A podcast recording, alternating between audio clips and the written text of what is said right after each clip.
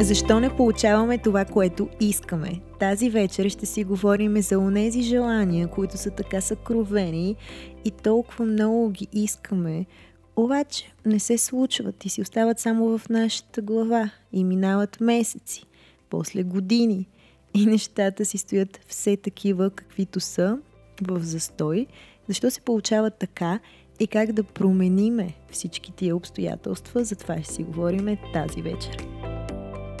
Помните, че в предишният епизод на подкаста си говорихме за плана. Абе, това е плана за действие. Как да организираме средата си, ежедневието си, така че да може да бъде възможна тая промяна, да може да започнем на чисто и наистина да работиме в сферата, която ни харесва, да се развиваме там и да станем оная версия на себе си, за която мечтаем.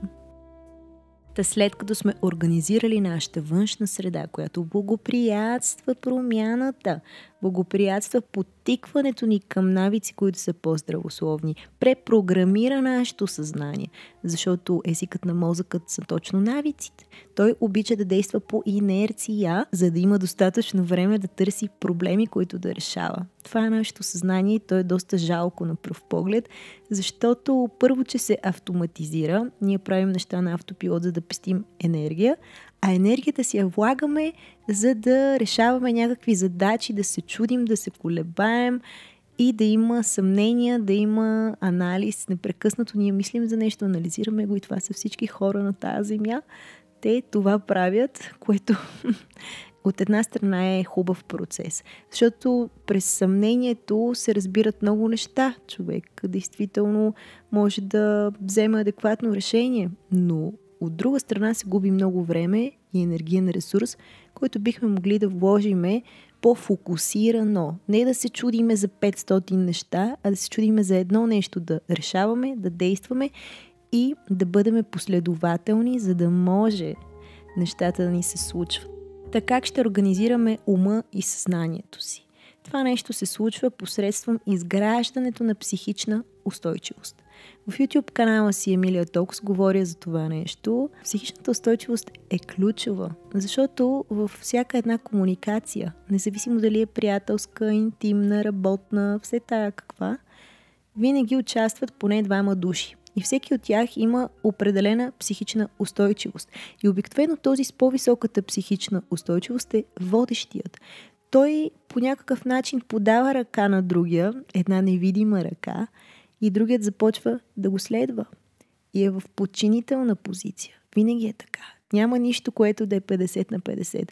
Винаги нещата са били според психичната устойчивост и енергията на човека. Така както и да е. Оказва се, че в човешкото тяло има едни неврони, които се наричат огледални. Ти огледални неврони отговарят за съпреживяването и когато двама души са заедно, всеки от тях си има огледални неврони, чрез които съпреживява другия. И ако един човек е мега, мега, мега уверен, а другият е просто уверен, познайте как ще бъдат съпреживени. Еми естествено, че този, който е мега, мега, мега уверен, той ще бъде водещия и другия човек ще го отрази и ще му се подчини подсъзнателно. И това нещо е много важен фактор в изграждането на вашето мечтано аз, защото ако искате да постигнете много неща в живота си, ако искате да бъдете така добри в кариерата си или пък популярни или пък каквото и да е, е необходимо да знаете как да увеличите вашата енергия и вашата психична устойчивост, така че да можете чрез магнетизма си да влияете на хората и те да ви помагат по пътя към реализирането ви, защото няма как сами да го направим. Необходимо е другите да ни помогнат. Замислете се, нито семейство може да изградите сами, нито може да си бъдете сам на себе си приятел, нито може да изградите кариера чисто сами. Ще имате подчинени или вие ще бъдете подчинен докато се издигнете. Всичко е интеракция, всичко е свързване между хората. И колкото по-голяма психична устойчивост изградиш в себе си, толкова по-големи са процентите и шансовете да успееш. Та тук в подкаста ни, във всеки следващ епизод ще разкриваме все повече и повече за методите, чрез които бихме могли да повишим нашата психична устойчивост.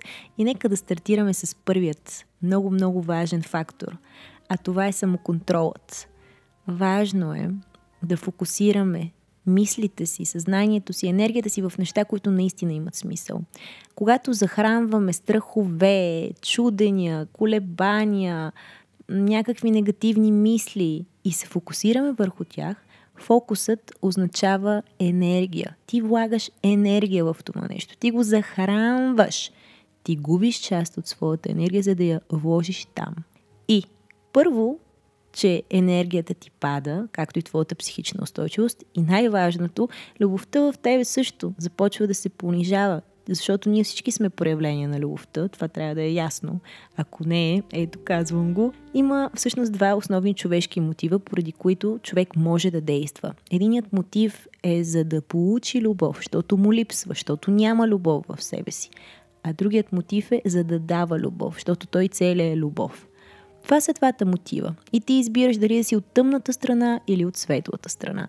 Защото там, където има страх, там, където има колебания, там, където има негативни мисли, несигурности, комплекси, там има липса на любов. Там човека отчаяно иска да получи любов, за да може вече да няма нужда от всички тези неща, за да може да не излъчва всички тия неприятни емоции, да не се страхува, да не се притеснява.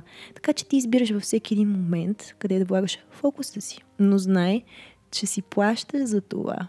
И в момента, в който се научиме да култивираме навици на мисълта, други навици, такива, в които аз вече не се фокусирам върху тия негативни мисли, а моментално се разсейвам с нещо друго, аз вече не влагам фокуса си и енергията си там, с течение на времето нашият мозък ще изгради други навици на мисълта. И това нещо ще ни помогне да съхраним нашата енергия и да я култивираме в посока повишаване на нашата психична устойчивост.